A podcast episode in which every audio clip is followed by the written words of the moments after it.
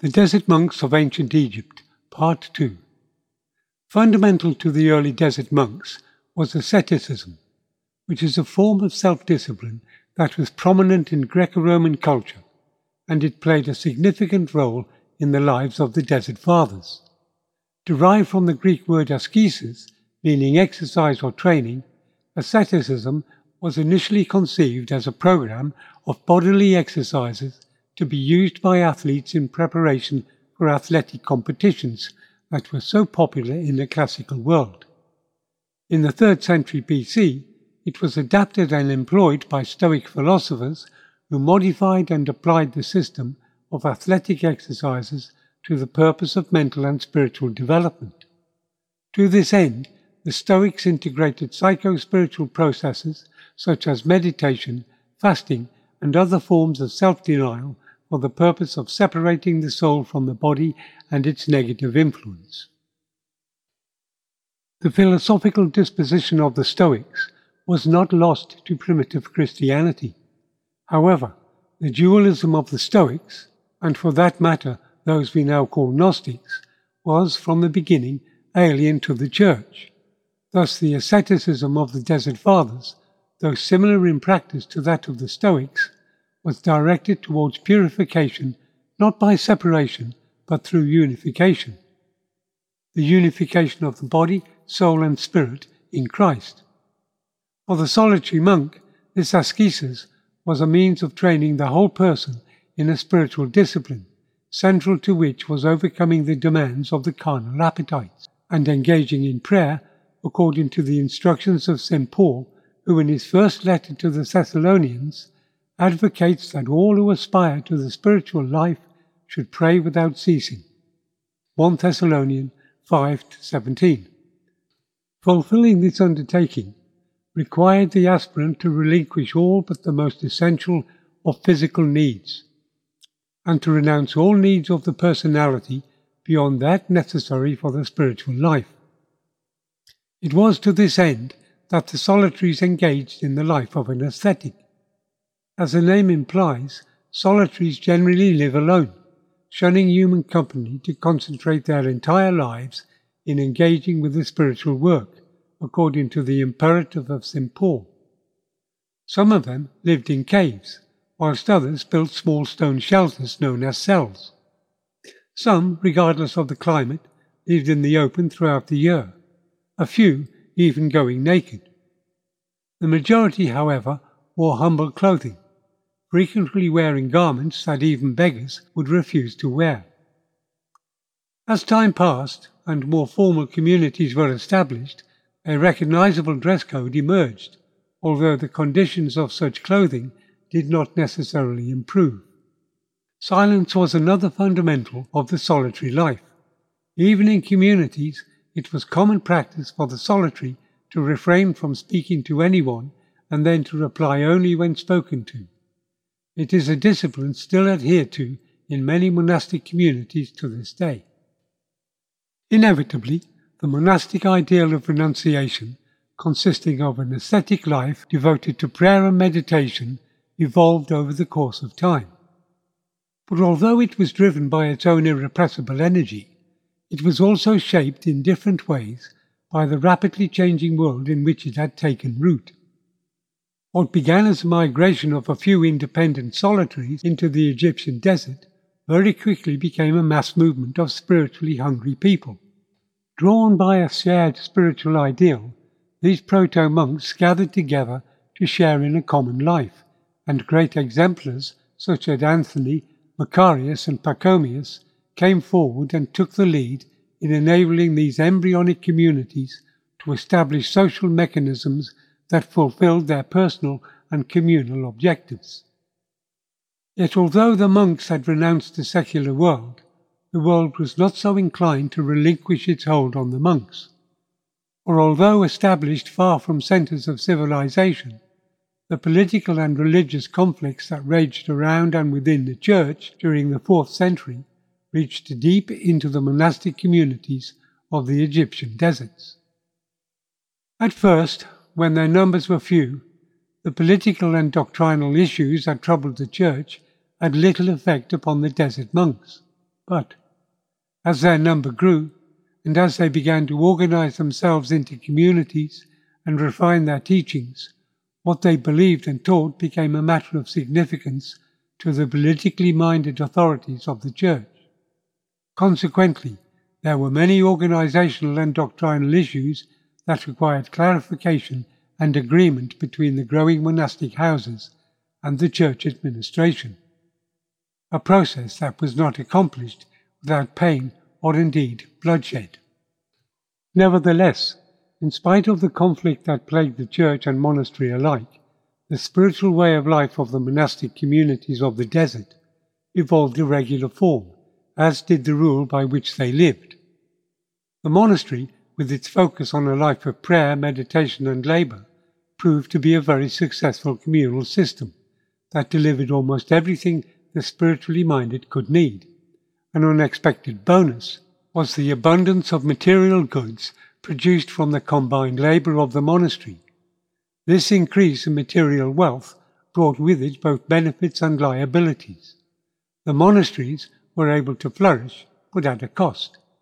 Managing the resources of an increasingly wealthy monastery required changes in administration and in the lifestyle of the monk, changes that were driven in part by the needs of the monastery and in part by the church hierarchy seeking to control the material resources as well as the intellectual and religious life of the monks.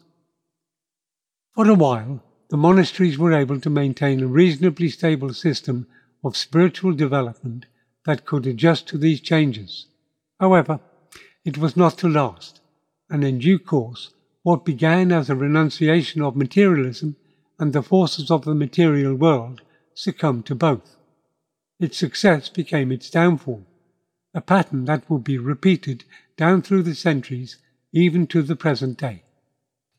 A great deal of our understanding about the rules and practices of these various communities, especially with regards to the communities of Nitrea and Skeet, have come down to us through the writings of contemporaries such as the anchorite Evagrius of Pontus, who died in three ninety-eight.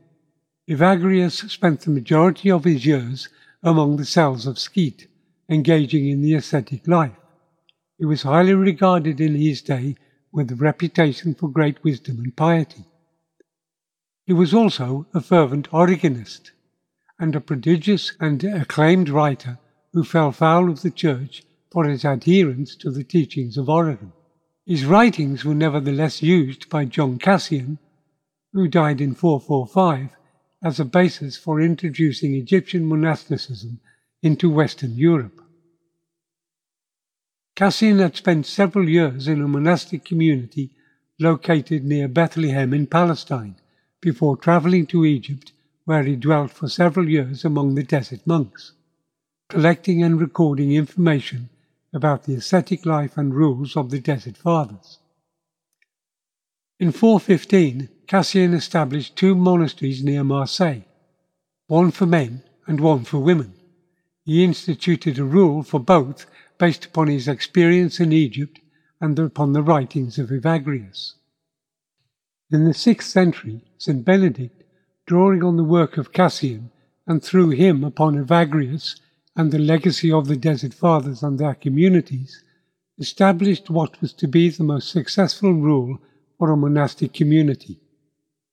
In his rule, he classified four kinds of monk. The first kind he called Cenobites.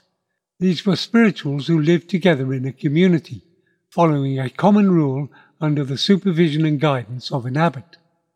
The second he called anchorites or hermits, who after appropriate training in the discipline of a community, went forth to lead a life of a solitude. Both of these embraced a life of renunciation, accepting the vows of obedience, poverty and chastity. Accordingly, they met with Benedict's approval as following a fit and proper life for a monastic. However, he also listed two others that he did not approve of. The first he called Sarabites, a class of ascetic in the early church who lived either in their own homes or in small groups near the cities and acknowledged no monastic superior. Of these, Benedict stated that They had not been tried under any rule, nor schooled by an experienced master. Because of this, there was real doubt in the Church concerning them, and the term Sarabite has since become synonymous with the self-taught, of whom it is said, the self-taught have inadequate teachers and even more inadequate students. The fear was that such people were in danger of becoming the ill-informed, misinforming the uninformed. The second he called girovagi, or wandering monks. These he condemns as people who lived off the charity of others and whose religious life was but a pretense, following their own will without the restraint of obedience. Benedict's condemnation was not harsh. On the contrary, he recognized that for good reasons, stability in the contemplative life of the monk from the very beginning had been based upon withdrawing from the world, and in his rule he enshrined that long-established commitment to renunciation by requiring the monk to reside within the monastery, dedicating every moment of the day to spiritual discipline. In doing so, he acknowledged the teachings of early exemplars of the monastic life, who maintained that above all things the contemplative life was best served by removing all distractions from the field of experience. And because the external world was full of distractions, the cell, and subsequently the monastery, was the most effective way of eliminating them. It was with this in mind that Benedict condemned the Sarabites and the girovagi, as such people were more likely than not to deviate from the work and fall into error. It was a common saying that a monk out of his cell was like a fish out of water. Both will perish. With Benedict, monasticism entered a new phase, a phase that focused as much, if not more, upon the spread of monastic communities in Europe rather than the East. As for the Desert Fathers themselves, it would be a mistake for the student to accept their sayings in the literal sense only. These sayings frequently carried different levels of meaning. Indeed, allegory and metaphor were frequently employed in the Greco-Roman world, and given that Palladius and many of the desert monks were followers of Origen, it should come as no surprise that many of the passages contained in their books and writings may also be understood in allegorical or metaphorical terms. One example is the use of the term fornication. Throughout the ages, this word has been commonly understood to signify inappropriate or unlawful sexual congress. It is a subject that is frequently referred to in the Paradise, but careful reading of such passages often reveals a deeper meaning, a meaning that alludes to the soul's obsession with the things of the senses, of which irrepressible sexual fantasies are but one expression. Many of these passages demonstrate that among the early desert monks, the term fornication was applied to a wide range of carnal desires that could dominate the mind of solitary monks, thereby leading them away from the essential work of prayer and meditation. An obvious example of this is in passage numbered one two three, in which Abba Epiphanius says, "Whenever a thought fills your heart with vainglory or with pride, say thou unto thyself, Old man, behold thy fornication."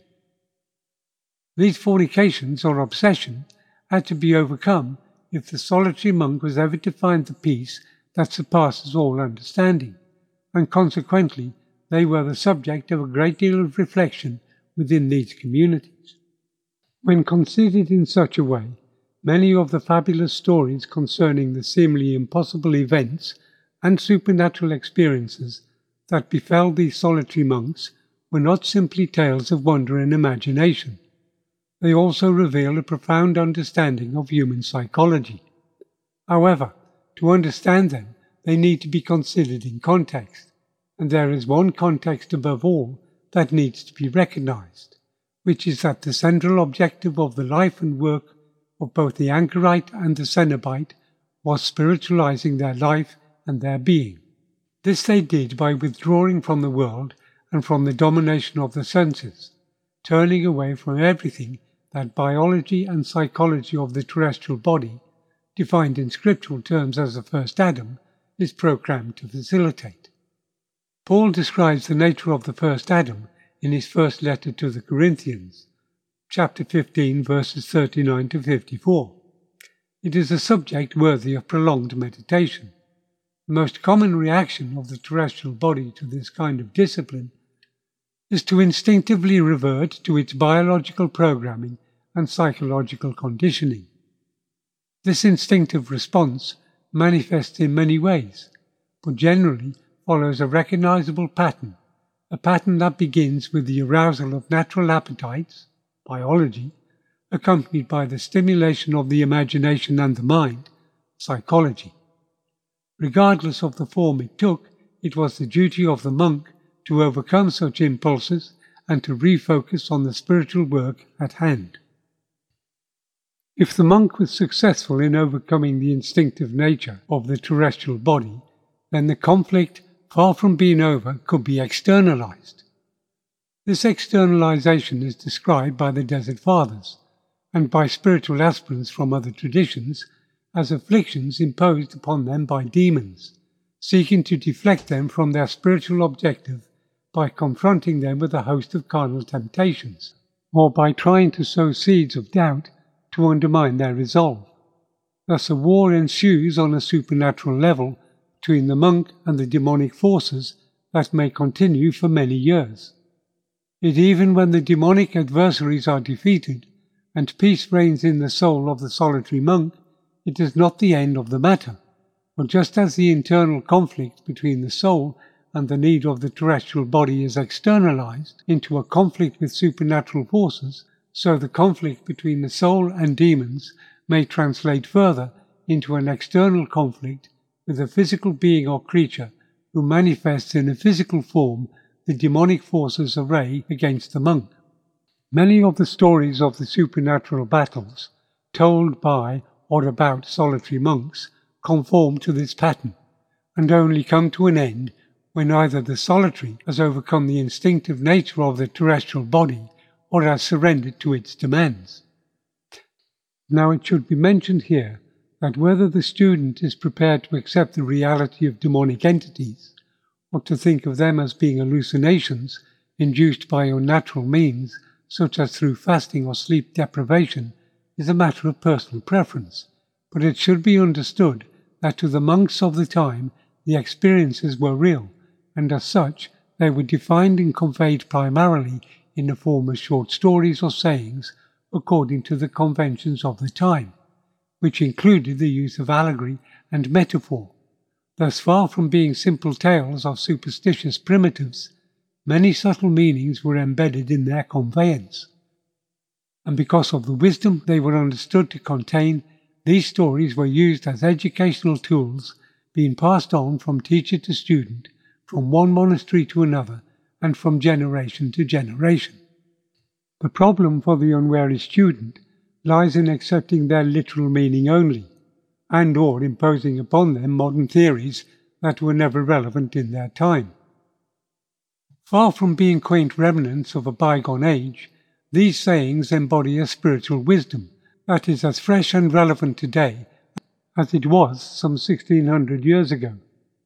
In sum, as a social experiment, monasticism has been clearly very successful, with perhaps the most outstanding reason for that success being the combination of dedicated people and a stable organizational structure. Even in the arid environments of the Egyptian wilderness, the well-organized monks were able to build and sustain extensive communities, and further, were able to generate surplus produce for distribution among the poor of the region. In some cases, the surplus was sent as far as Alexandria for distribution amongst the urban poor. Remarkably, this was only the beginning, for history demonstrates that the emergence of monasticism in the Egyptian deserts was a revolutionary movement that not only transformed the communal life of Egypt, but also much of the Roman world.